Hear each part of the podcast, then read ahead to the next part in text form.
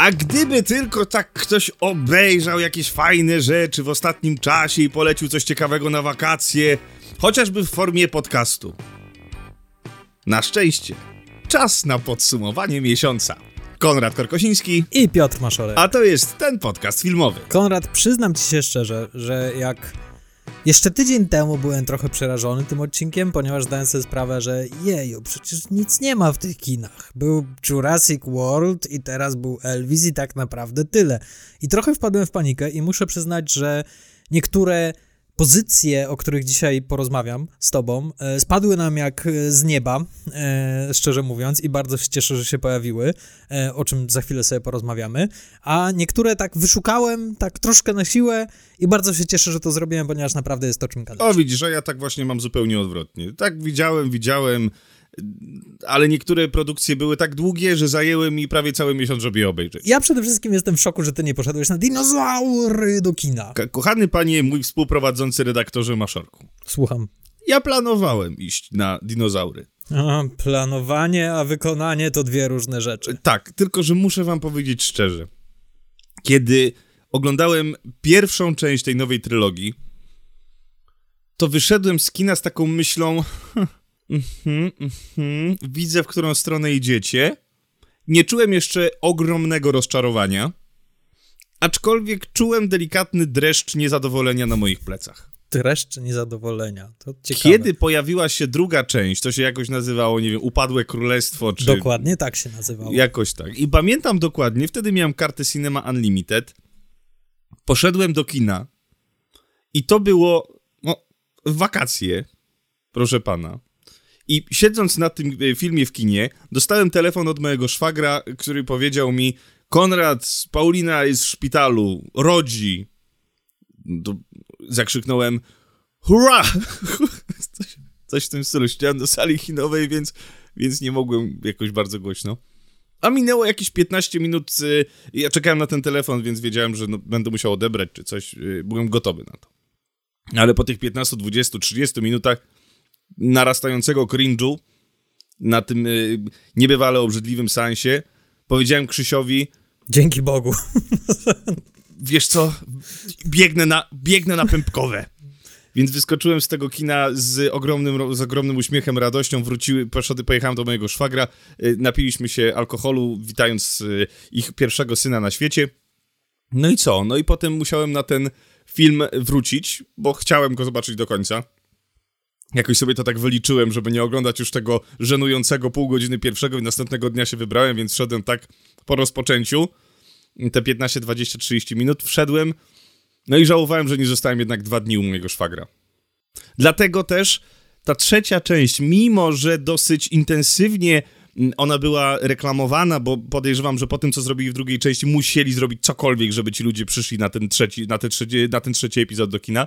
No i musieli już wyciągnąć e, wielkie, ciężkie działa, czyli aktorów, którzy wystąpili w pierwszej części, czyli Laura Dern, e, kto tam się jeszcze pojawił? E, Tak, Sam Neill i Jeff Goldblum. o, i, I Jeff Goldblum, oczywiście. No niestety ja nie mam takiej fascynującej i ratującej mi tyłek e, od fatalnego seansu historii. E, I niestety obejrzałem wszystkie te trzy nowe parki jurajskie w kinach, chociaż to są akurat światy jurajskie Światy, tak. teraz, tak. No i na tym ostatnim też byłem.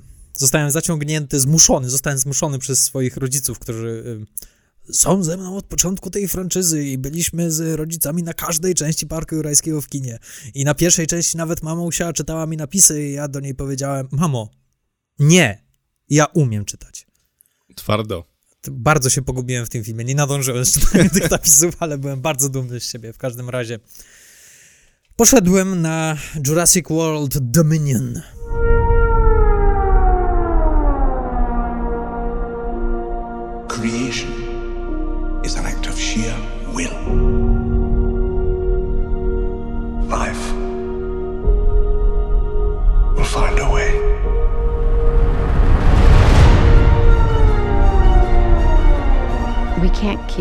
forever. They find her, we're never gonna see her again. We gotta protect her. That's our job. Humans and dinosaurs can't coexist. We created an ecological disaster.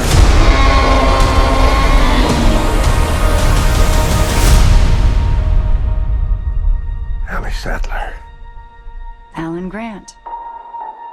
You didn't come out all this way just to catch up now, did you?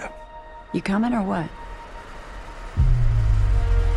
O czym opowiada ten film? No, jeśli przetrwaliście w przeciwieństwie do Konrada przez całą drugą część, to wiecie, że w drugiej części wyspa Nublar, na której mieścił się oryginalny Park Jurajski, eksplodowała, czy to, co tam się z nią stało. No i dinozaury zostały przetransportowane na stały ląd. No i pod koniec tego filmu one uciekły. To, czym reklamowali tą trzecią, ostatnią część, to był jednocześnie taki największy wabik, który sprawiał, że ja wracałem do tej franczyzy z każdym kolejnym filmem, ponieważ spójrzmy prawdzie w oczy. Poza pierwszą częścią, to ta franczyza naprawdę nie ma się czym pochwalić ciekawym. I jedynym wabikiem, który mnie ściągał z powrotem, to była ta myśl, że hmm, skoro wrócili dinozaury do życia, to jakie to by było fajne zobaczyć, jak te dinozaury szaleją nie jakiejś tam wyspie, ale na naszym świecie, jak biegają po, po, po miastach i, i polują na ludzi, i to, to by było super coś takiego zobaczyć. No i oni igrali z tą myślą tak naprawdę już od kontynuacji pierwszej części, czyli od Zaginionego Świata, gdzie tam się pojawiła taka krótka wstawka, gdzie T-Rex biegał po chyba San Diego czy San Francisco, już nie pamiętam. No ale jakoś nigdy się nie doczekaliśmy. No i ta część była reklamowana powszechnie, że, że oto te dinozaury wreszcie będą biegały po tym świecie. Dlatego troszkę się jarałem, nie ukrywam. Zwłaszcza, że jeszcze rok temu oni wypuścili takie dwie krótkometrażówki, czy tam chyba jedną. Pierwsza była o, którą widziałem, ona jest chyba na YouTubie jeszcze dostępna, że tam T-Rex atakuje jakąś rodzinę, która kempinguje sobie w lesie. I powiem ci, że ta krótkometrażówka bardzo mi się podobała i była dokładnie tym, co chciałem zobaczyć, czyli właśnie zwykłych ludzi w naszym świecie, które nagle, yy, którzy nagle muszą stawić czoła dinozaurom. No to, to, to, to, to jest fantastyczny pomysł. Niestety nie zobaczymy tego w tym filmie. A ja mam takie pytanie do ciebie, jeszcze zanim rozwiniesz myśl. Czy po raz kolejny raptory ratują wszystkim skórę? Nie. O, Tym razem to raptor musi być uratowany w tym filmie, a mianowicie mały raptor, o. który y, powstał z niepokalanego poczęcia Blue. Mm. Nie pytaj. W każdym razie. Owszem, widzimy już na początku tego filmu, że dinozaury grasują w naszym świecie i tak dalej, i tak dalej. Ale szczerze mówiąc, to zostało tak zepchnięte na drugi plan i tak strywializowane. Niby to się dzieje 4 lata później, czyli no można to usprawiedliwić tym, że ludzie już jakoś się przyzwyczaili do tego. Ale szczerze mówiąc, jak to oglądałem, to miałem takie... Hmm, no widzę scenę, w której jakiś pterodaktyl wi wije sobie gniazdo na szczycie jakiegoś drapacza chmur. I jakoś nie ma paniki na ulicach z tego powodu. Nikt nie wprowadza stanu wyjątkowego. E, nikt nie wprowadza armii na ulicę. Nic, zero. Jest taka scena, w której jakiś dinozaur grasuje sobie na Malcie, po mieście sobie biega i, i sieje spustoszenie i pożera jakiegoś gościa, który sobie przejeżdża na hulajnodze obok niego. Elektrycznej oczywiście. Hmm. Jakby zwierzęta uciekły z łódzkiego zoo, świeżo wyremontowanego i bardzo fancy. Foki. Foki, tygrysy, lwy, słonie, nosorożce i tak dalej. To myślę, że miasto byłoby unieruchomione na dosyć długi czas i ludzie mimo wszystko by trochę panikowali i bali się wychodzić z domu, ponieważ mieliby świadomość, że cholera jest tygrys, który biega sobie po ulicy. Tutaj natomiast wróciły najbardziej przerażające istoty, jakie natura stworzyła. Latają sobie po naszym świecie i nic. I ludzie po prostu, hej, jedziemy sobie na hulajnodze po Malcie, jej, jej, jej, jej. Czyli to jest pierwsza rzecz, która już mnie na wstępie od razu rozczarowała i mówię, no nie, bez sensu. No ale zobaczymy, jak to się potoczy. No i jak to się potoczyło? Otóż mamy tą parę Chrisa Prata i Bryce Dallas Howard, którzy ukrywają się w lesie, ponieważ chronią tożsamość tego klona, który pojawił się w drugiej części. To był klon stworzony z zmarłej córki współzałożyciela Parku Jurajskiego. Nie pamiętam, o co w tym chodziło, to było tak idiotyczne i głupie i mam to tak serdecznie gdzieś. Ale ta zbuntowana nastolatka bardzo cierpi w tym ukryciu i ona chce się wyrwać z tego ukrycia. No ale okazuje się, że chciwa korporacja, która tworzy jakieś tam biotechnologiczne mambo jumbo, ona porywa tego klona, ponieważ ona jest kluczem do czegoś tam, nie wiem nawet czegoś, ale ma w swoich genach coś, co wpłynie na całą technologię dinozaurową. Nie wiadomo co. Jednocześnie okazuje się, że ludzie, jak się nie przejmują za bardzo dinozaurami, które grasują sobie po polach, to przejmują się prehistoryczną szarańczą, która zżera ich pola. A to wiesz, taka szarańcza jest taka w wielkości bigla, tylko mniej urocza.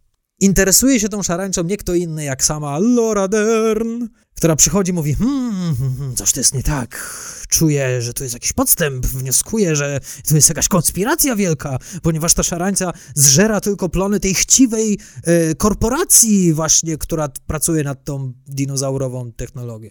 No to okej, co ja zrobię? Znajdę Alana Granta, czyli sama Nila, który co robi? Robi dokładnie to samo, co robi w pierwszej części, bo ludzie się nie zmieniają w filmach i wykopuje e, z kamieliny dinozaurów. Najwyraźniej cały czas jest to ważna posada, ponieważ mm, wiadomo, no co z tego, że one już żyją i biegają sobie po Nowym Jorku. E, tam, nie, waż, ważne, że trzeba tam kopać. No i Alan Grant mówi, dobra, pojadę z tobą zinwigilować tą tajną bazę tego biotechnologicznego mambo jumbo. Zwłaszcza, że tam pracuje In Malcolm pod przykryciem i on nas wprowadzi. Czy to jest y, film na piekło filmowe? Nie, już nie róbmy piekła filmowego z tym. Szkoda czasu. W każdym razie, przez najbliższe godzinę obserwujemy połączenie szybkich i wściekłych Jamesa Bonda, Mission Impossible, tylko że zamiast Toma Cruza, Vina Diesla i tak dalej, mamy Chrisa Prata, Bryce Dallas Howard, Laura Dern i sama Nila i Jeffa Goldbluma, którzy bawią się w super szpiegów, którzy latają po całym świecie i szukają tam jakichś tam tropów, żeby dotrzeć do tej ultratajnej placówki na jakiejś tam wyspie. A później zaczyna się ta fajna część, Czyli oni trafiają wreszcie na tą wyspę, gdzie są dinozaury, i te dinozaury są tam w takim rezerwacie. No i oczywiście ten rezerwat jest kontrolowany przez tą chciwą, biotechnologiczną mambo jumbo, coś tam, coś tam. No i oczywiście co się dzieje? Jak myślisz? No co, dinozaury uciekają. No ba! Ja, ja nie rozumiem, czy ta franczyza naprawdę nie ma ciekawszych pomysłów na to, że dinozaury wróciły do życia i że zagrażają ludzkości. Naprawdę musimy za każdym razem wracać do chciwej korporacji, która zamyka dinozaury w jakimś rezerwacie i one oczywiście się uwalniają z tego rezerwatu. No to, to jest taka bzdura i to jest taka nuda. I na dodatek to jest głupie, głupie, koszmarnie, ponieważ mogłoby się wydawać, że jeśli masz taką wielką mambo jumbo biotechnologiczną korporację, którą rządzi. E, kojarzysz postać Marka Rylansa z Nie patrz w górę? Ten taki niby Steve Jobs, który tam wymyślał Ach, już wiem, tak, tak, tak. tak. i był taki tak, tak. koszmarnie sparodiowany Mhm. przez właśnie bardzo dobrego aktora. Tu jest dokładnie taka sama postać, tylko że nie jest nawet w połowie tak zabawna jak Mark Rylance.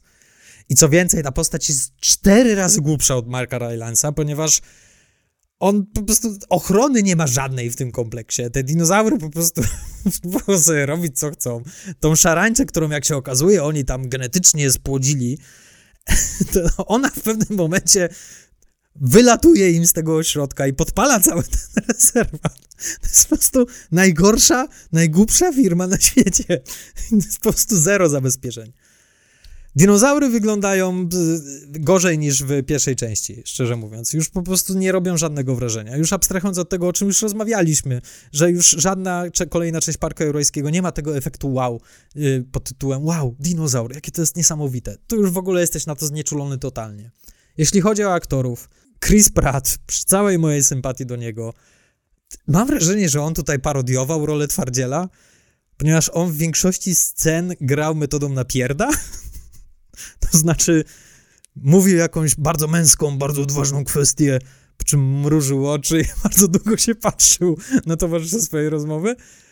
I ja za bardzo nie wiem, co on odwala w tym filmie. Bryce Dallas Howard jest całkiem okej, przynajmniej nie biega już w szpilkach, ale ich cały wątek jest po prostu głupi. Laura Dern jest super, bo jest Laurą Dern, ale tak naprawdę to jest idiotyczny wątek. Sam Neil nie ma kompletnie co robić, a Jeff Goldblum jest tam tylko po to, żeby rzucać No one-linerami tak, Jeff i nawiązywać meta do tego, że hmm, ja nie lubię Jurassic World. W kontekście ja nie lubię tego filmu, ja jestem wyznawcą oryginału, bla, bla, bla. Pada życie zawsze znajdzie drogę? No oczywiście, no bo Blue została niepokalanie poczęta. Dzięki Bogu to już jest ostatnia część, naprawdę. Już nie róbcie więcej, naprawdę. Nie, nie, zostawcie to w spokoju, niech wyginą te filmy. O, zostawcie te dinozaury w spokoju. Się jakiś e, Triceratops w grobie przewraca po prostu. E, No to, czyli co, jednym słowem iść czy nie? Idź, polecam ci bardzo serdecznie, będziesz się bawił świetnie, tylko może y, weź zaplanuj, żeby Marysia coś zrobiła w tym czasie, żeby ktoś do ciebie zadzwonił, ej, słuchaj, Marysia zrobiła obiad. O, dobra, o, to o, już, już, już, już, Jezus, jak taka sytuacja, to wychodzę z kina. No dobrze, słuchajcie, w takim razie ja też wam opowiem o pewnym filmie, którego nie widziałem, kiedy on miał swoją premierę, czyli rok temu w październiku. Tylko zobaczyłem go teraz, gdyż na platformie HBO Max wypremierował się, my to nagrywamy 25 czerwca, on się wypremierował jakoś 23, 24 i odświeżyłem go sobie. Ja go obejrzałem y, po raz pierwszy, ale no, no, wiecie o co mi chodzi. I jest to Venom 2 Carnage.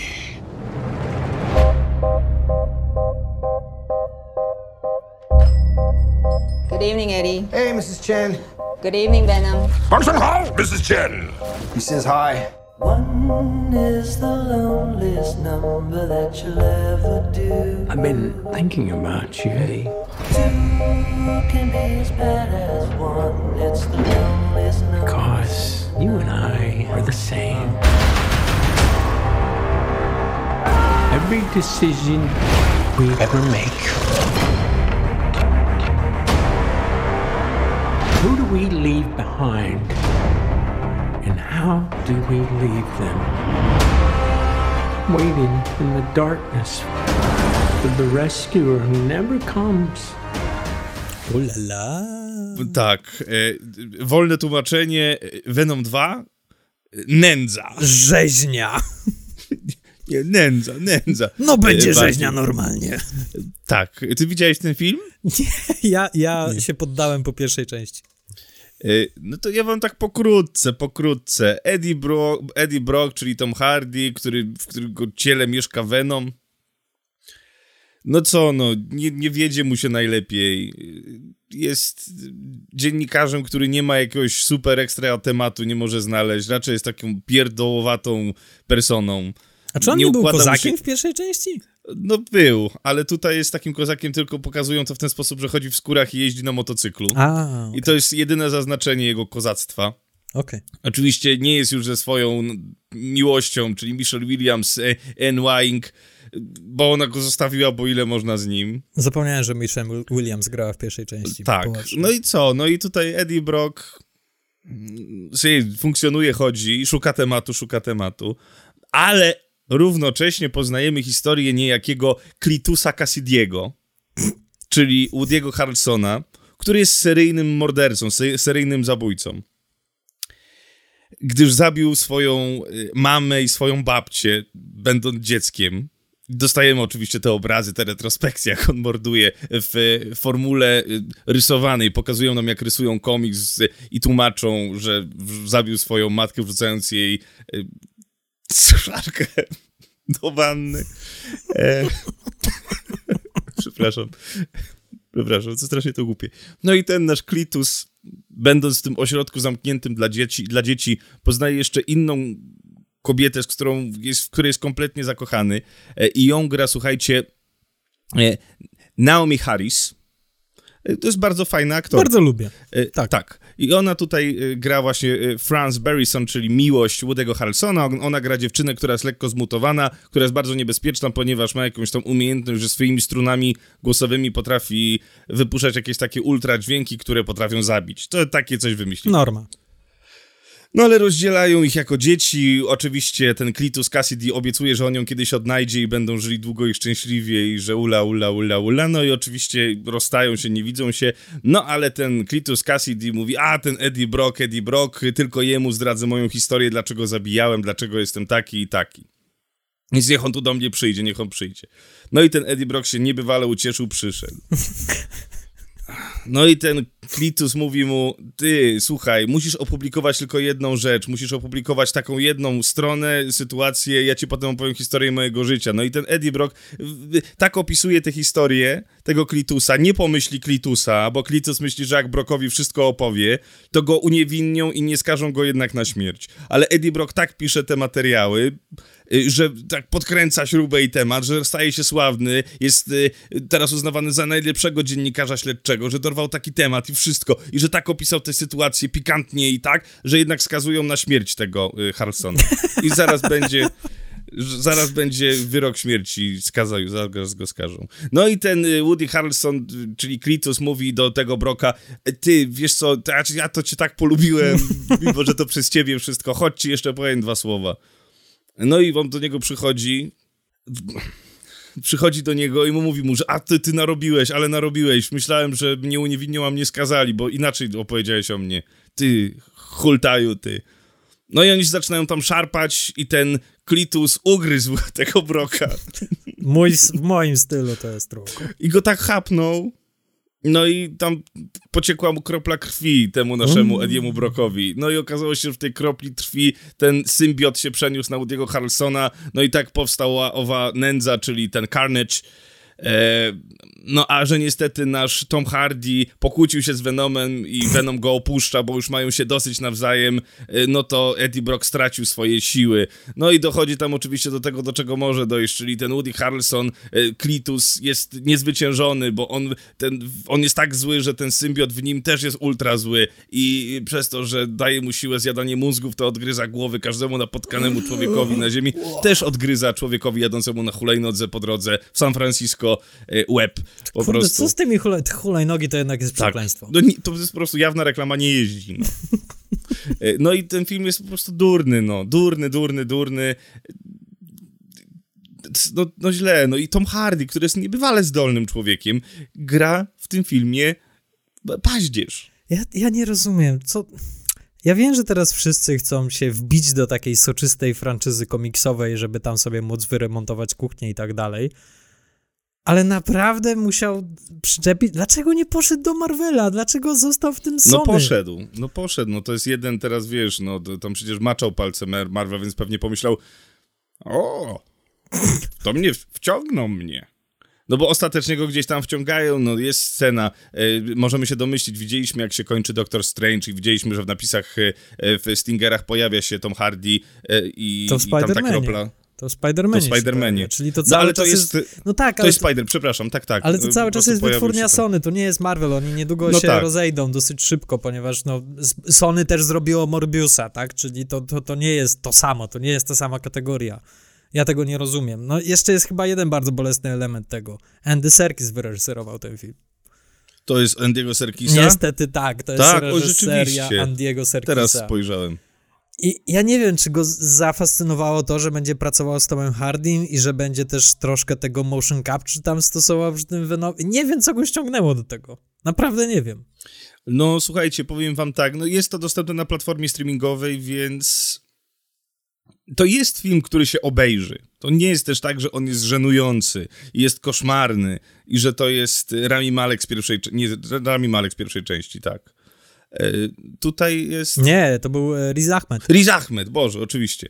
E, Riz Ahmed z pierwszej części. Tutaj no, te postaci są, no, to, są wyżyłowane swoimi emocjami. Jeżeli jestem zły, to jestem zły do szpiku kości. Jeżeli gram jakieś rozdwojenie osobowości przez tego Venoma, no to gram, jest pełno dowcipów, jak on...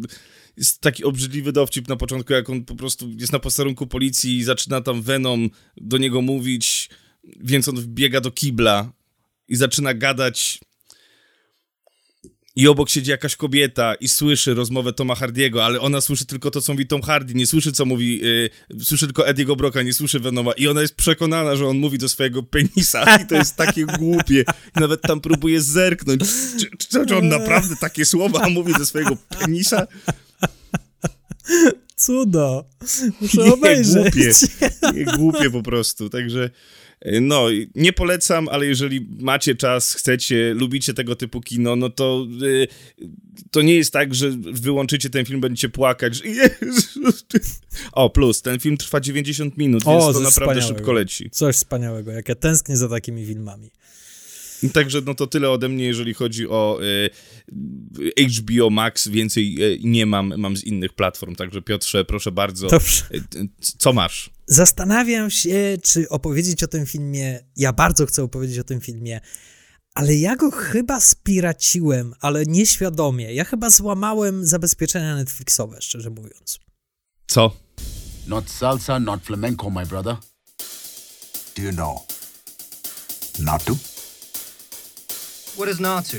పొలం గట్టు దుమ్ములోన పోట్ల గిత్త దూకినట్టు పొలేరమ్మ జాతరలో పోతరాజు ఊగినట్టు కిర్రు సెప్పులేసుకొని కర్ర సాము చేసినట్టు మర్రి సట్టు నీడలోన కుర్ర గుంపు కూడినట్టు ఎర్ర జొన్న రొట్టెలోన మిరప తొక్కు కలిపినట్టు నా పాట చూడు నా పాట చూడు నా పాట చూడు నాటు నాటు నాటు నాటు నాటు నాటు తీల నాటు నాటు నాటు నాటు నాటు నాటు నాటు ఊర నాటు నాటు నాటు నాటు పచ్చి మిరపలాగా పిచ్చ నాటు నాటు నాటు నాటు పిచ్చు కత్తిలాగా వెర్రి నాటు To jest hinduski film pod tytułem RRR. No. Rise, Roar i Revolt. Czyli powstań, rycz i buntuj się. I ja o tym filmie już słyszałem od jakiegoś miesiąca. Publiczność w Ameryce się zachwyciła tym filmem. Jest to jeden z najlepiej zarabiających hinduskich filmów, a przynajmniej był najlepiej zarabiającym hinduskim filmem do czasu, kiedy jakiś inny hinduski film odebrał mu ten tytuł. Zgooglowałem sobie, wpisałem RRR, no i wyskoczyło mi, że na Netflixie i że jest obejrzyj teraz. Ja mówię, o fajnie, jest na Netflixie, jak sobie wrócę do domu, to sobie obejrzę. Trzy godziny, to nie takie bite, czyli trzeba to sobie zaplanować. No i wrzuciłem to na, e, w aplikacji do wyszukiwania i cholera nie ma. Później wrzuciłem na, e, na wyszukiwarce w komputerze, wyskoczyło mi to, wyskoczyło mi znowu ikonka w Google, e, że o, obejrzyj na Netflixie, klikam na nią i wyskakuje mi powiadomienie, że ten film nie jest dostępny w twoim kraju. Ale, co się okazało? Jak wpisałem w wyszukiwanie w Google na telefonie, no a dzięki twojemu cudownemu prezentowi mogę połączyć telefon ze swoim telewizorem i bez problemu sobie przesyłać. I wyszukałem, kliknąłem obejrzyj teraz i mi puściło normalnie na, na aplikacji Netflixowej. Oczywiście z angielskimi napisami, ponieważ nie ma jeszcze polskiej wersji. No to nie jest to złamanie jakiegokolwiek prawa. No chyba. właśnie nie wiem, ja się czuję trochę winny, bo mam wrażenie, że Nie. trochę znalazłem lukę w systemie zabezpieczeń. Zresztą był, była taka sytuacja, e, nie pamiętam przy jakim to było filmie, wydaje mi się, że to była Zimna Wojna. Mhm. E, czy to nie... Nie, przepraszam, to nie była Zimna Wojna, e, to był Hater. Mhm. Że Netflix się pomylił Mhm. i wrzucił hejtera na 24 godziny na platformę. Oni mieli to już w swojej bazie, ale mieli premierę zaplanowaną za jakieś 3-4 miesiące. Mhm. I on wisiał na platformie Netflix przez 24 godziny i ja wtedy też tego hejtera sobie obejrzałem na Netflixie, a po 24 godzinach on zniknął bez śladu. I wy, wy opublikowali tylko, że przepraszają, że błąd pracownika, bla, bla, bla. Więc może też akurat trafiłeś jakoś na jakiś błąd wewnętrzny. Nie jest to prawo, co nie jest e, zakazane, to jest dozwolone, panie Piotrze. Okej, dobrze, to w takim razie ja bardzo gorąco chciałbym ten film wszystkim polecić. Jak się pojawi oficjalnie na naszym polskim Netflixie, to o, natychmiast dam wam znać. I co więcej, będę przekonywał pana, żebyśmy zrobili wspólny seans i nagrali odcinek na żywo w trakcie seansu tego filmu. Bardzo proszę. Ponieważ jestem tak cholernie ciekaw pana reakcji na ten film. Czy Netflix też ma tę opcję, która jest, ja uważam, że Nie. to jest bardzo fajny, fa- nie ma, bo na Disney Plus jest e, wspólne oglądanie. Tak, niestety nie ma tego na Netflixie. Też uważam, że to jest fantastyczna opcja i genialne posunięcie ze strony Disney Plus. Mam nadzieję, że Netflix szybko się zreflektuje i, i też to zmieni. W każdym razie, trzygodzinny hinduski film, który rozgrywa się w latach dwudziestych e, w Indiach pod okupacją rządów brytyjskich i opowiada historię dwóch no, e, z życia wziętych rewolucjonistów, bardzo ważnych figur historycznych w historii e, Indii. Tylko, że opowiada historię całkowicie zmyśloną, fikcyjną, która się nigdy nie wydarzyła. I tych dwóch legendarnych bohaterów to jest Raju oraz Bim. I Bim jest... Zupełnie nie znam się na tym, czyli będę tak bardzo pirazyłoko opisywał to. Bim mieszka w dżungli i opiekuje się swoim plemieniem i z tego plemienia e, źli Brytyjczycy porywają chytrze, bardzo, bardzo niecnym podstępem e, taką małą dziewczynkę, która bardzo ładnie śpiewa. I Bim jako opiekun tego plemienia musi ją odzyskać, musi zinwigilować bazę e, Brytyjczyków i musi tą dziewczynkę odzyskać. Jednocześnie e, w tej bazie działa hinduski oficer w szeregach Brytyjczyków, czyli Raju. I Raju jest przekozakiem.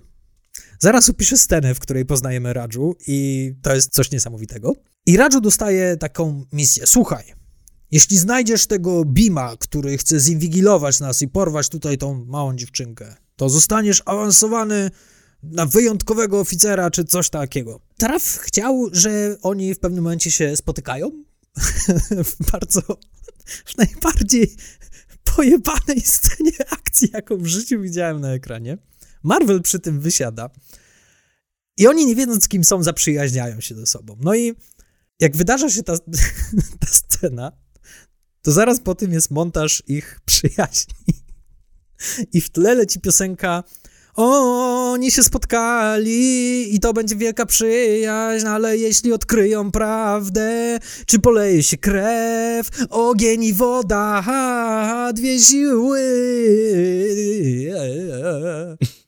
To jest najgorszy film, jaki widziałem w tym roku i najlepszy film, jaki widziałem w tym roku.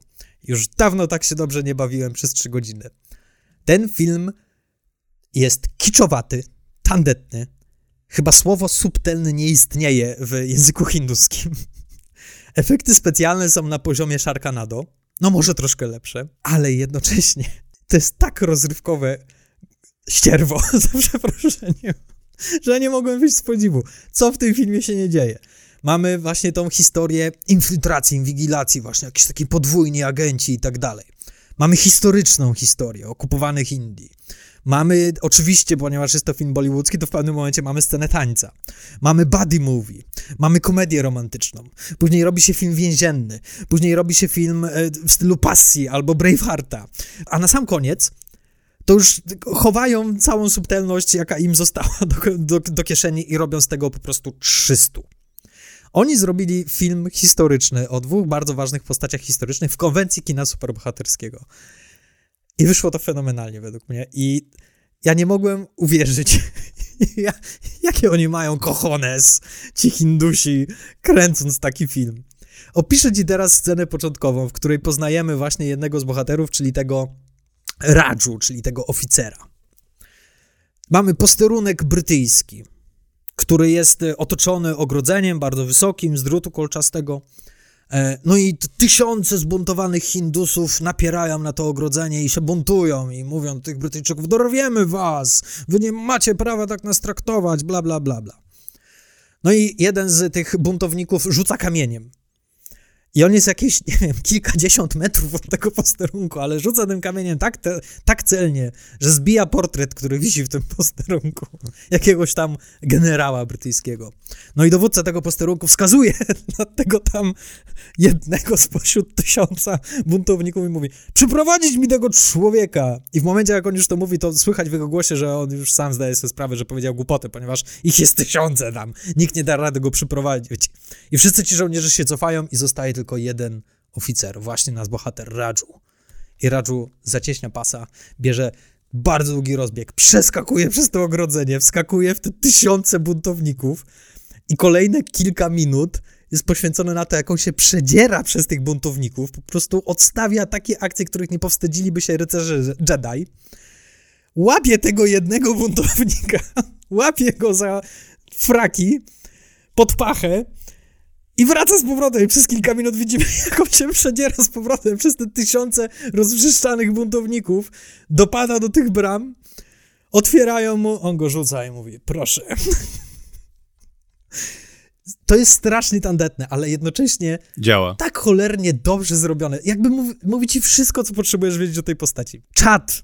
Powiem ci czat, ale muszę was uprzedzić. Albo to kupicie, kupicie tą konwencję, kupicie tą przesadę i tą tandetę, albo nie i odbijecie się od tego filmu bardzo. Ja kupiłem, chociaż potrzebowałem trochę czasu i bawiłem się przed nią. No dobrze, słuchajcie, to jak tylko się pojawi, to daj znać, chętnie obejrzę, albo obejrzymy razem, rzeczywiście zrobimy ten odcinek, y, o którym rozmawialiśmy na naszej grupie yy, Rada Programowa, gdyż pojawił się taki pomysł, żebyśmy porozmawiali o odcinku, żebyśmy obejrzeli jakiś film wspólnie na żywo i nagrali do niego y, komentarz, audio nasz y, i zobaczymy, czy to będzie w ramach tylko naszej grupy, e, rady programowej tylko dla naszych patronów, czy, czy ogólnodostępne odcinki, nad tego jeszcze nie zdecydowaliśmy. E, damy wam znać, jak tylko taki pomysł zostanie zrealizowany. A tymczasem ja powiem pokrótce, dlatego że już niedługo będziemy chcieli porozmawiać o naszej e, znaczy o naszej. Będziemy chcieli porozmawiać o platformie Disney Plus, która niedawno wypremierowała się w Polsce mm, i będziemy chcieli porozmawiać sobie o tym, co w ogóle tam możemy znaleźć e,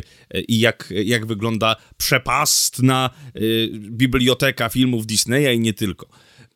No i jednym z takich filmów, którym, jeżeli oglądacie jakieś reklamy w kinach, w telewizji, wiszące plakaty, no to bardzo często możemy tam zobaczyć twarze z takiej dosyć popularnej grupy, która powstała w Liverpoolu, czyli The Beatles. I rzeczywiście na Disney Plus pojawił się bardzo głośny i wyczekiwany doku dokument o tej grupie. Don't let me down.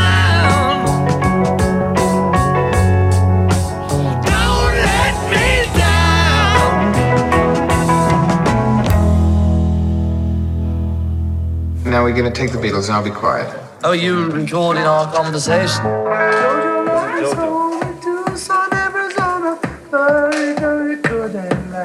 Looking for a what? What is it? Looking for a home to last. Looking for a blast from the past. We're talking about 14 songs we hope to get. I've got a feeling. How many have we already recorded good enough? No. Ja wam przeczytam jak się zaczyna ten dokument, bo to są trzy odcinki, one sumarycznie trwają 8 godzin, około 8 godzin, e, a napis e, na początku mówi nam, że Projekt Get Back ze stycznia 1969 roku to ponad 60 godzin wideo i 150 godzin audio. Podczas produkcji filmów dokonano obszernego montażu. Sceny zawierające jedyne, jedynie dźwięk zostały zastąpione zdjęciami. Twórcy starali się dokładnie oddać wydarzenia oraz ludzi biorących w nich udział. Y, no, słuchajcie, więcej materiału na taki dokument to ma tylko chyba ty, ten podcast filmowy. E, ale Peter Jackson to była ta osoba, która wzięła się za to i chyba stąd był ten największy hype, że taka osoba będzie robiła e, taki dokument i ma tyle materiału źródłowego. No i jeżeli jesteście fanami Beatlesów, no to cholera. Powiem wam, że ja jestem ogromnym fanem Beatlesów, znam wszystkie płyty, co nie jest łatwe znać wszystkie piosenki Beatlesów, bo już w niektórych momentach dochodziliśmy do tego, że ja miałem wrażenie, że oni podnoszą e, talerzyk i mówią, o, nagrajmy piosenkę o talerzyku. E, więc zobaczyć, jak pracowali nad niektórymi utworami e, i jak bardzo jest inspekcyjne to, w sensie ta kamera tam po prostu stała i mamy tak wiele materiału z, z, z, kilku tygodni wspólnego ich siedzenia i pisania wspólnie piosenek, tekstów. E, możemy dokładnie zobaczyć, jak wyglądała relacja między nimi, e, co ich bawiło, co ich nakręcało, e, jak się zachowywali, kiedy nikt nie patrzył, bo o takiej kamerze dosyć szybko się zapomina, jeżeli mamy już ją nad głową i mikrofon nad głową od 3-4 tygodni. I rzeczywiście to jest taka wiwisekcja tej grupy i naprawdę można się po, poczuć, w sensie bardzo szybko zapominasz, jak wielkimi gwiazdami są, a to już jest schyłek ich kariery, wiecie, to, to już jest za chwilę, za chwilę rok 70., gdzie on, każdy pójdzie w swoją stronę i zacznie solowe kariery, więc jeszcze mając to z tyłu głowy, widzisz, że tak naprawdę każdy ten dzień zbliża ich do tego wielkiego rozstania. Wiesz, że za chwilę zagrają ostatni koncert na żywo tak, znaczy koncert, no pokaz na żywo. I, i, i masz takie, kurde, że z jednej strony fajnie, że to oglądasz, ale z drugiej łamieć to serce, bo wiesz, do czego to doprowadzi. Widzisz ich zachowanie, widzisz tego George'a Harrisona, który za chwilę odejdzie z zespołu, widzisz, e, e, mimo że fantastyczną relację między, tak jak Piotrek, ty powiedziałeś, między Lennonem i McCartneyem, no to widzisz, że coś tam między nimi jest, jakaś zadra, której nie potrafią się pozbyć. E, widzisz tego McCartneya, który ma w sobie taką nutkę dowódcy, innych to drażni i dodatkowo tego zchillowanego Ringo Stara, który siedzi na bębnach i o, kanapka, spoko.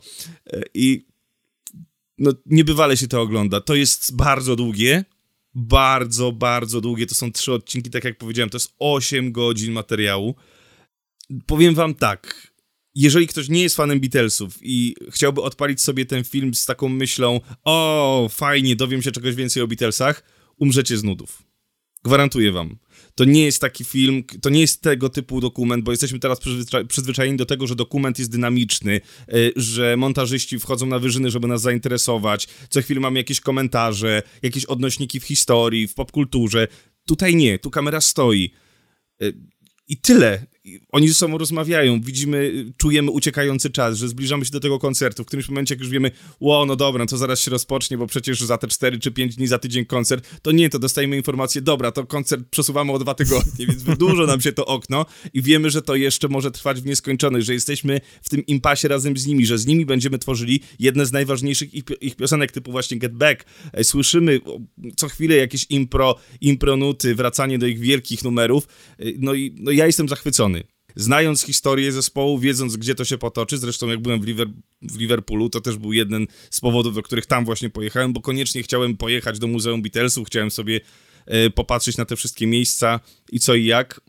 No i, i więcej o tym serialu opowiemy wam, kiedy będziemy rozmawiali o, e, o platformie Disney Plus a tymczasem, no tak jak mówię, możecie się przygotować do tego odcinka, obejrzeć sobie ten dokument, poświęcić sobie ten jeden dzień czy dwa dni, bo w jeden dzień będzie akurat ciężko to obejrzeć, bo to jest też w taki sposób nakręcone, że, że to wymaga od was odrobiny cierpliwości, odrobiny skupienia, więc yy, nie próbujcie tego binge-watchować, tak mi się wydaje, że to jest taka moja podpowiedź, rozłóżcie sobie to na trzy dni. Tak to się premierowało zresztą, yy, że to było tam chyba w weekend święta Dziękczynienia, to w piątek, w sobotę i w niedzielę to się premierowało. Ja widziałem to, nie jestem fanem Beatlesów, yy, ale powiem tylko tyle, że polecam, ponieważ jest to wyjątkowy dokument i nie zobaczycie tego nigdzie indziej. I to jest taki materiał, który jest złotem po prostu. To mhm. Jest tam scena, w której Paul McCartney siada z gitarą, zaczyna coś grać i nagle zaczyna wpadać na pomysł piosenki Get Back. I to jest magia. To, to jakim cudem oni to uchwycili na kamerze? To jest po prostu na wagę złota ten materiał. A już inna sprawa, że jeśli chodzi o techniczną stronę, to jak został odrestaurowany ten materiał do jakości 4K, to jak został przede wszystkim dźwiękowo podrasowany, mhm. to jest mistrzostwo świata ale zgadzam się z tobą, ja były takie momenty, że cierpiałem. I, ale jest to jakaś zaleta, ponieważ czujesz się, jakbyś faktycznie siedział razem z nimi w tak, tym studio jest to wrażenie. Prawda? Że czujesz się częścią tej grupy. I zastanawiam się, ile zapłacili Kilianowi Murphy'emu, że zagrał w tym filmie. warto to zobaczyć, nawet choć, choćby jeden odcinek, chociaż warto przejść przez całość, ponieważ wtedy to właśnie to tak, tak, wrażenie tak, tak, tego uczestniczenia w procesie powstawania jest najpełniejsze. I to, co Peter Jackson powiedział w wywiadzie, że dla wielu właśnie powstawanie tej płyty e, to był ten moment, w którym zaczęło się między nimi psuć. I Jackson, jak obejrzał ten materiał, zdał sobie sprawę, że to jest zupełnie nieprawda, ponieważ na tym materiale widać, że owszem, coś tam się psuło, ale to tak naprawdę ta płyta, widzisz paczkę przyjaciół, którzy wspólnie mhm. pokonują trudności, aby stworzyć coś.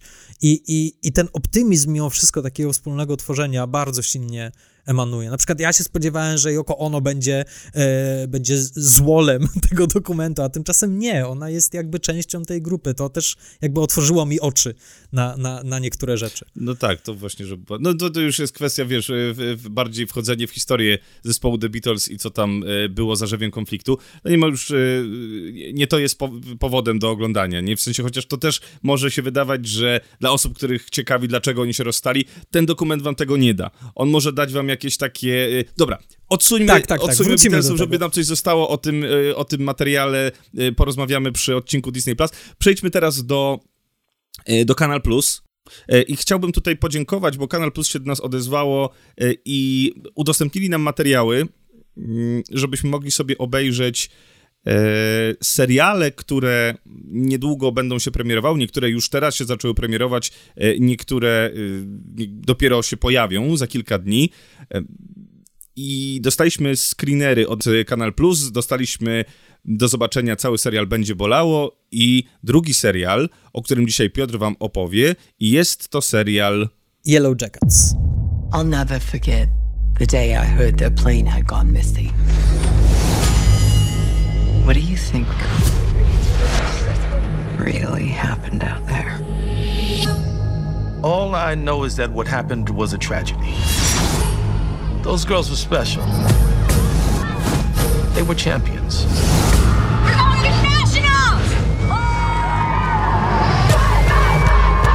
I used to think all the sex, the drinking, the drugs. I used to think I did those things because of what happened out there, what I saw, what I did.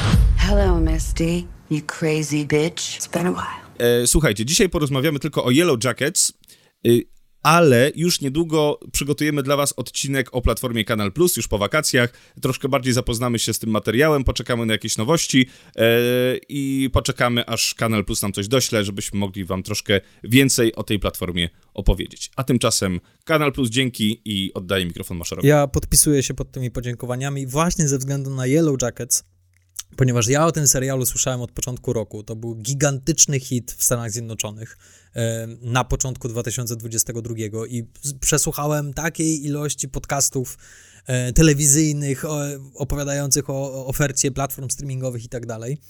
I nie mogłem się tego serialu doczekać i już myślałem, że się nie doczekam. I dlatego z tak wielką radością odczytałem tego maila, że, że właśnie macie tutaj, macie, e, macie cały sezon Yellow Jackets, który będzie się premierował w czerwcu na Kanal Plus. I wreszcie mogłem to zobaczyć. I bardzo gorąco ten serial polecam. Ono się rozgrywa w latach 90., to jest bardzo ważne. Ostatnio sobie rozmawialiśmy w Kapitan Marvel o tym takim, nostal- o tej nostalgii za latami 90. W tym serialu to jest zrobione fenomenalnie. Uchwycenie tego klimatu lat 90. wyszło tutaj przecudownie. Widać, że bardzo się przyłożyli i na przykład soundtrack, który oni złożyli ze szlagierów z tamtych lat, nie jest taki oczywisty i banalny, jak to miało miejsce w przypadku Kapitan Marvel. Tam są naprawdę soczyste kawałki. Wiele z nich ja odkryłem po raz pierwszy właśnie w tym serialu. No więc mamy żeńską drużynę piłkarską z liceum, która jedzie na jakieś tam mistrzostwa i leci na mistrzostwa. Gdzieś tam po drodze ich samolot się rozbija na kompletnym bezludziu, w jakiejś dziczy. One muszą przetrwać. Oczywiście wszystkie mówią, że no dobra, okej, okay, za jakiś czas zaczną nas szukać i na pewno nas tutaj znajdą, ale jak się okazuje, one utknęły w tej dżungli na dosyć długo. I tak naprawdę ten serial, pierwsza scena otwierająca tej serial, ona zapowiada bardzo krwawy rozwój wydarzeń, ponieważ widzimy, że tam już kompletnie w tej dziczy doszło do jakiegoś kompletnego zezwierzęcenia tych, tych, tych bohaterek. E, widzimy jakieś polowanie, jakiś kanibalizm, jakieś tego typu rytualne rzeczy i zastanawiamy się, co tu się dzieje, po czym mamy napisy początkowe, serial się rozpoczyna i okazuje się, a teraz opowiemy wam, jak do tego wszystkiego doszło.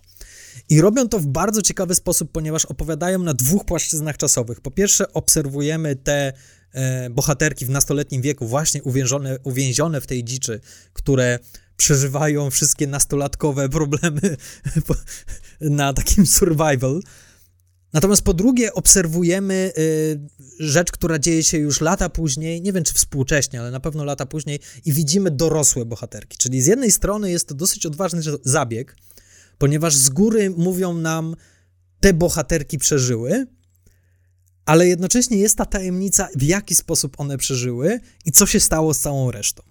W rolach dorosłych bohaterek wystąpiły trzy kultowe aktorki z lat 90., które rozpoczynały swoje kariery w latach 90. Po pierwsze mamy Krystynę Ricci na drugim planie, która gra Misty i jest to e, bardzo zabawna, bardzo creepy rola, bardzo przesadzona, ale jednocześnie przeurocza i bardzo się cieszę, że Krystyna Ricci, która, prawda, którą znamy, czy to z rodziny Adamsów, czy to z Kasperka e, z lat 90., fajnie ją zobaczyć, jak wraca, wraca w pełnej chwale. Po drugie mamy Juliette Lewis, czyli też taką e, no, bardzo głośną gwiazdę lat 90., która grała w Urodzonych Mordercach, grała w Przynutku Strachu, kapitalna rola, którą bardzo lubię. Ona akurat w tym serialu podoba mi się najmniej, ponieważ jest najbardziej e, przesadzona i taka przegrana, taka wygrana bardzo, bardzo, ale to jest chyba taki urok tej aktorki, z tego co kojarzę. Natomiast trzecią aktorką jest Melanie Liński. Melanie Liński ja uwielbiam za niebiańskie istoty. Ona wystąpiła w bardzo głośnym filmie Petera Jacksona, zagrała jedną z dwóch e, morderczyń, film oparty na faktach. Drugą morderczynię zabrała debiutująca Kate Winslet. I Melanie Liński trochę zniknęła od tamtej pory z Wokandy i teraz wraca wraca w pełnej chwale. Widzieliśmy ją chociażby jako żonę Leonardo DiCaprio w Nie patrz w górę, no ale przede wszystkim możemy ją obserwować w serialu Yellow Jacket i według mnie to jest wybitna rola, to co ona tam zrobiła. Ona gra taką kurę domową, ale z mroczną przeszłością i im dalej w las, im dalej w fabułę tego serialu, tym bardziej odkrywamy, jak bardzo ona nie jest kurą domową i jak bardzo te wszystkie bohaterki nie są tym, kim się wydają na początku. I to jest fascynujące.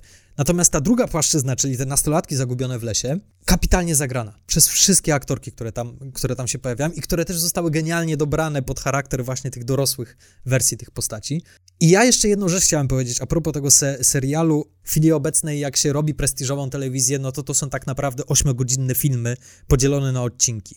I tego się spodziewałem po Yellow Jackets, czegoś, co będzie właśnie w takiej formie i co będzie wyglądało świetnie. I muszę przyznać, że z jednej strony się rozczarowałem, ponieważ to jest serial, jaki mógłby powstać na początku lat 2000. To jest serial, serial. E, taki w stylu Lostów, który jakby nie ma takiej jednej, ciągłej struktury filmu ośmiogodzinnego, ale który faktycznie czuć, że jest to serial telewizyjny w starym stylu.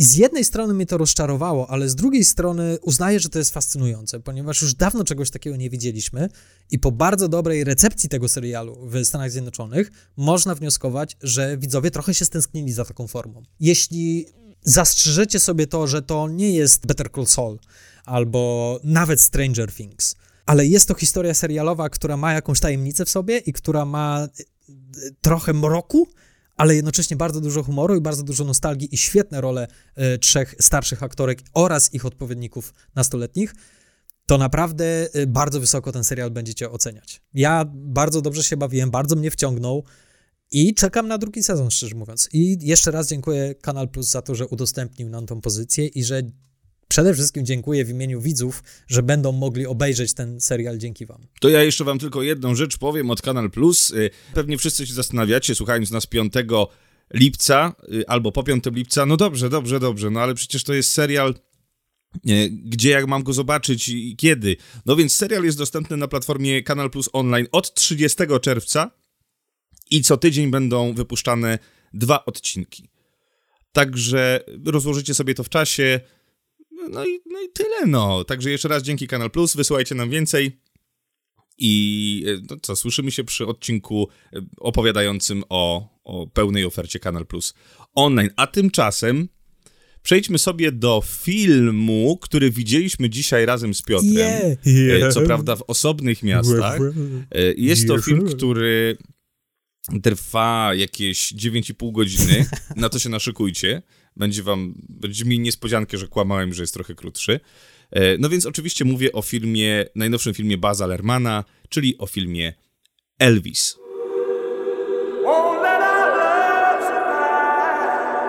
There are some who'd make me out to be the villain of this here story. Let's don't let a good thing die.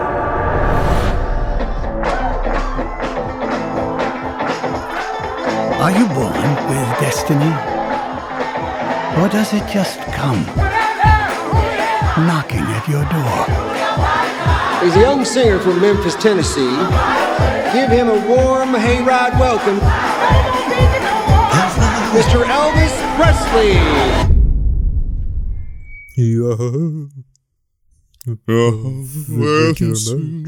Falling in love. No więc tak, no co, Austin Butler. Austin Butler, y, którego mówię, skąd ja znam tego chłopaka? Skąd ja znam tego no, chłopaka? Skąd znasz tego chłopaka, y, powiedz mi. I nie, nie, nie skojarzyłbym, musiałem sprawdzić. Okazało się, że to Dax z. Dex. Dex z y, pewnego razu w Hollywood. W ogóle bym nie skojarzył, powiem ci. Kompletnie. No i też patrzyłem na tego człowieka, który tam gra jego tego... Ojca? Menadżera. A. Nie, menadżera. I mówię, skąd A, ja go znam? Tak, skąd ten głos taki znany? Kurde, taki znany, znany. I mówię, to jest chyba syn y, Toma Hanksa, bo taki głos podobny, y, y, nawet podobny okazało się, nie, to jest Tom Hanks. I oczywiście żartuję, ale nawet przez chwilę myślałem, kurde, czy to przypadkiem nie jest Danny DeVito? Albo Stellan Skarsgård? Z, z Batmana? tak, albo właśnie Colin Farrell z, z nowego Batmana. Mówię, do no Pingwin, jak nic Pingwin. Okazało się, że nie, to jest stary, dobry Tom Hanks. No i co, dostaliśmy. Dostaliśmy, słuchajcie, film na który nikt nie czekał, nikt się nie spodziewał i, i co? I wrócił Baz Lerman. I co, wrócił starczą czy na, czy na tarczy? Mm, jeśli chodzi o swój styl, a Baz Lerman ma swój styl, to, to, to na ma. pewno można powiedzieć.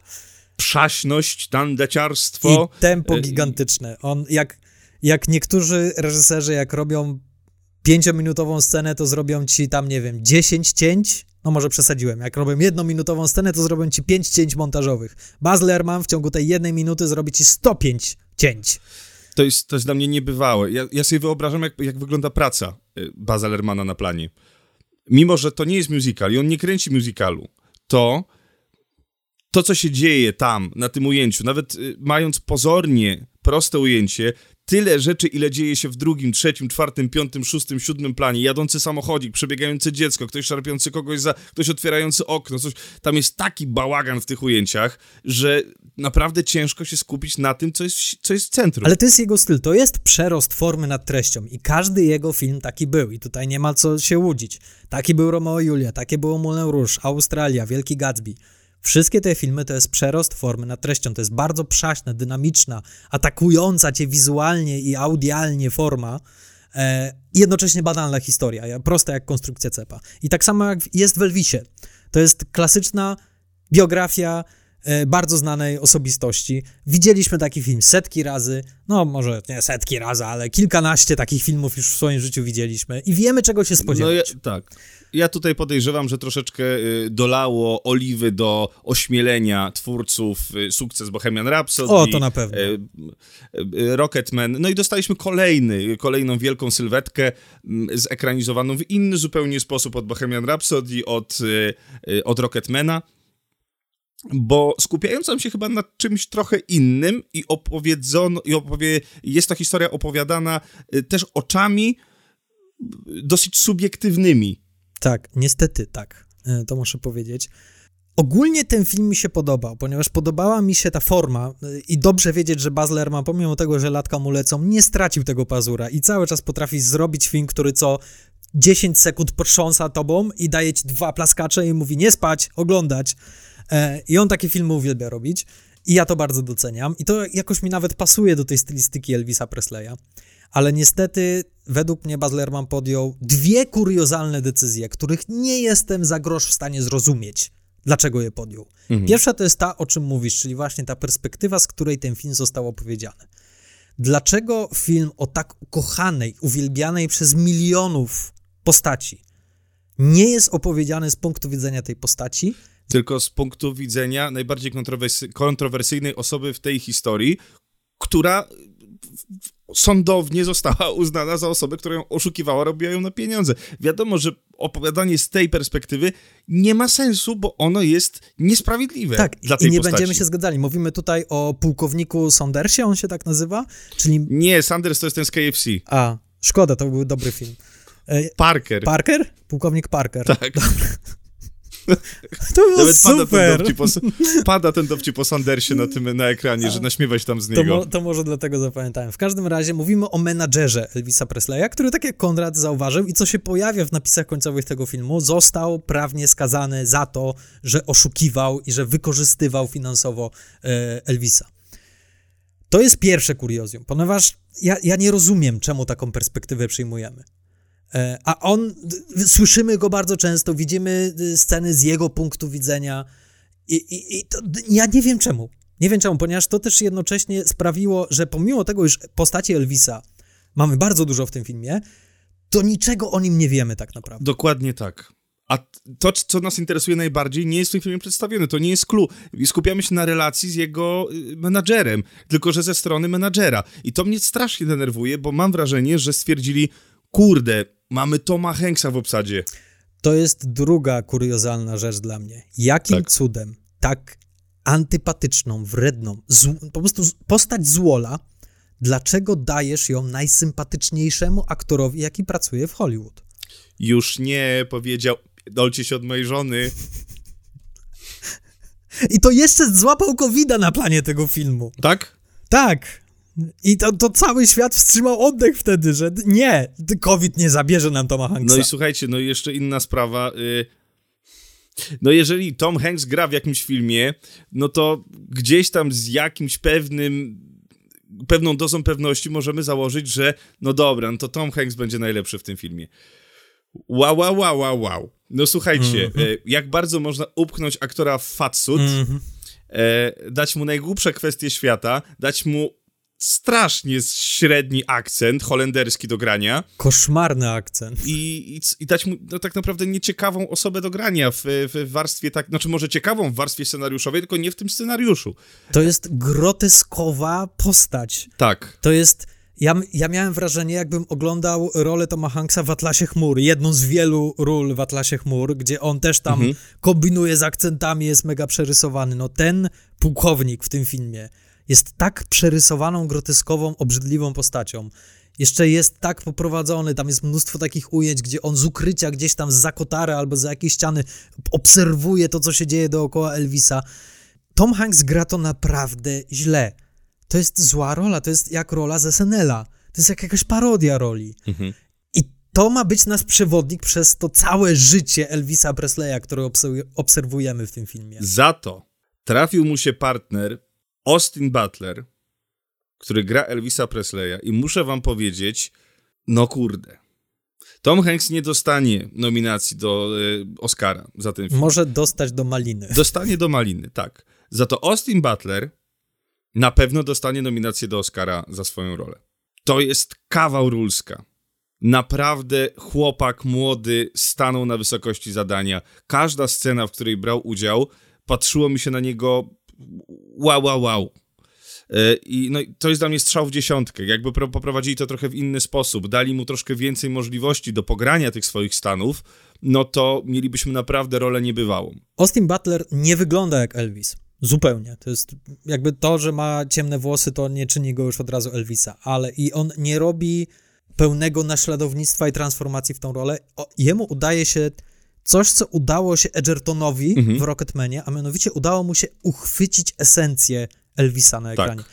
A to jest nie lada umiejętność uchwycić esencję Elvisa Presleya i uchwycić ten magnetyzm i tą ten urok, który on natychmiast rzuca na ciebie i wystarczy, że się spojrzy prosto w kamerę i już po prostu nogi ci miękną.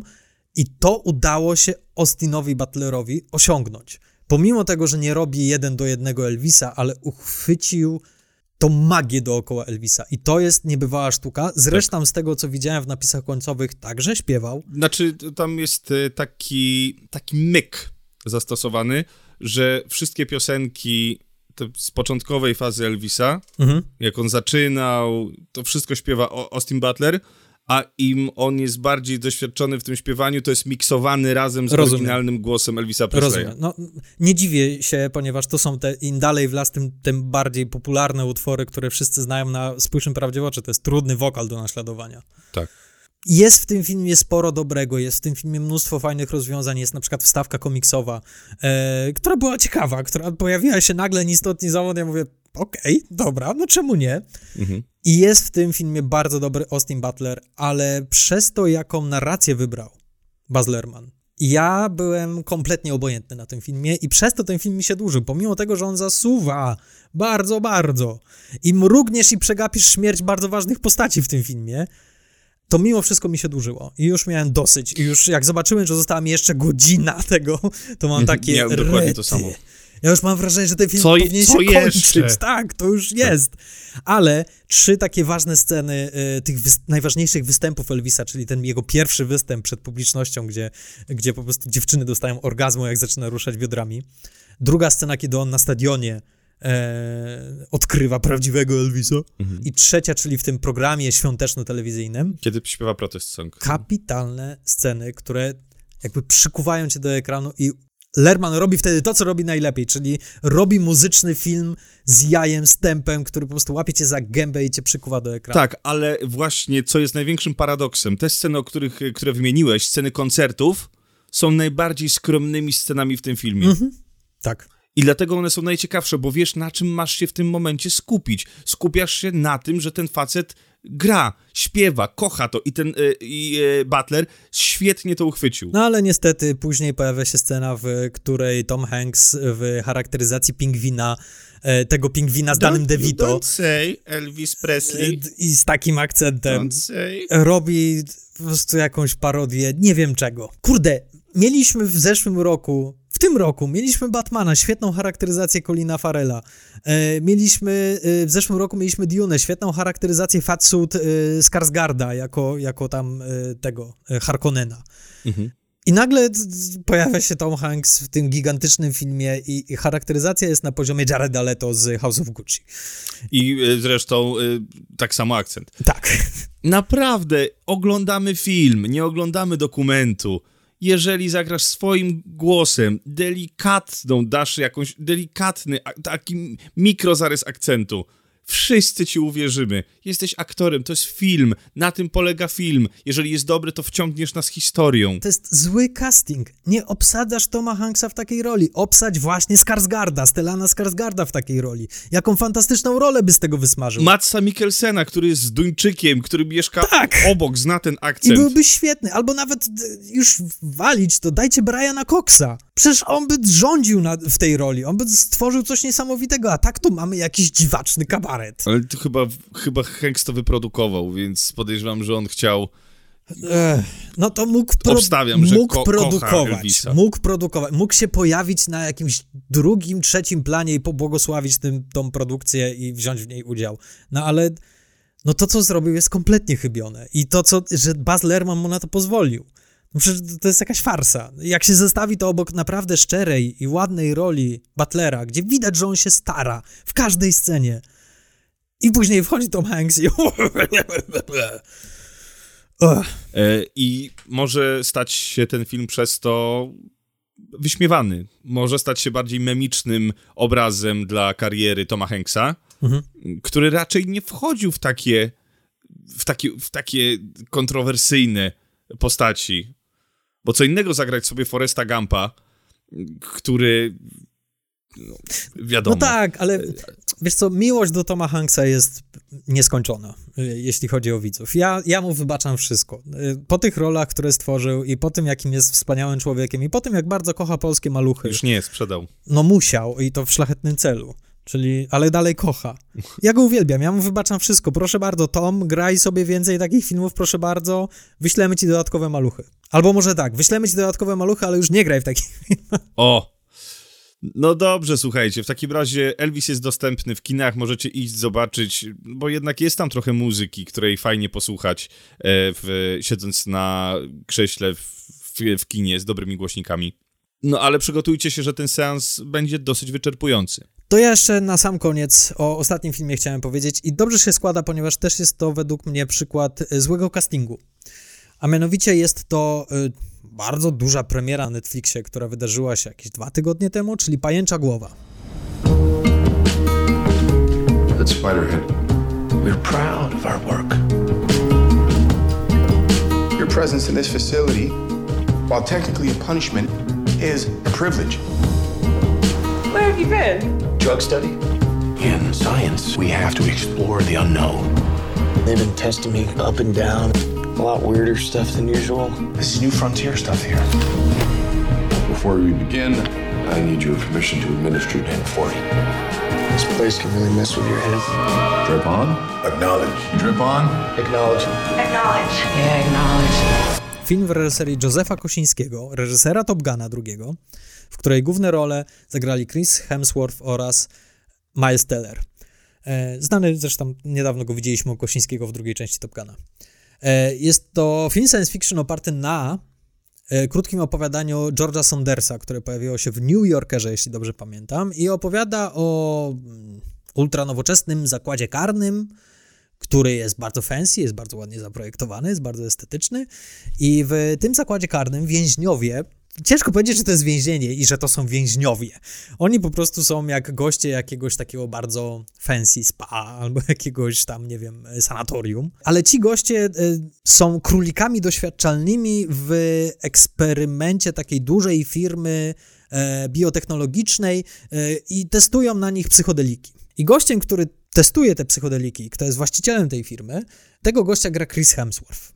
Natomiast jednego z więźniów gra Miles Teller. No i oczywiście tam się cała intryga fantastyczno-naukowa się wywiązuje, czym tak naprawdę te psychodeliki są, jaki jest cel tego wszystkiego, bla, bla, bla, bla, bla. Powiem tak, po pierwsze jest to y, kolejny po Jurassic World Dominion przykład bardzo głupiej korporacji, która przy takim budżecie, przy takich pieniądzach, które zarabiają, powinna być troszkę mądrzejsza i powinna jakby lepiej kontrolować te swoje placówki. Dwa, Miles Teller jest bardzo okej. Okay. Przyznaję, że on chyba teraz zaczyna wchodzić w taką fazę, gdzie przestaje mnie irytować, ponieważ był taki moment, gdzie ja go bardzo uwielbiałem po Whiplashu, a później miał kilka takich naprawdę koszmarnych, rulek. Natomiast teraz miał i Top Guna e, na platformie Paramount Plus.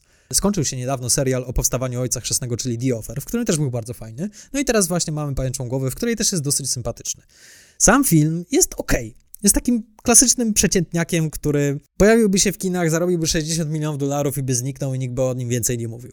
Tam nic specjalnego się nie dzieje, jest do przewidzenia ta historia. Czasami irytuje swoimi głupimi rozwiązaniami i głupimi zachowaniami niektórych bohaterów, ale jest jeden, jedna taka rzecz, która mnie intryguje w, w tym filmie, a mianowicie jest to obsadzenie Chrisa Hemswortha, który wygląda jak młody Bóg w roli Steve'a Jobsa tak naprawdę, albo Ilona Maska. I jak ja widzę tego idealnego faceta z pięknym uśmiechem, z nienaganną fryzurą, który zakłada okulary, żeby było, że jest inteligentny, no to ja mam taką czerwoną lampkę z tyłu, z tyłu głowy, że mm, nie bawmy się już w to. Ja, ja uwielbiam Chrisa Hemswortha, uwielbiam go jako aktora komediowego, bardzo go doceniam jako aktora dramatycznego, chociaż rzadko ma okazję się wykazać w tej dziedzinie. No ale tego nie jestem w stanie kupić, naprawdę. I, I to mi troszkę to położyło. To mi bardzo śmierdziało sztucznością, zwłaszcza, że Hemsworth też próbuje tutaj grać komediowo.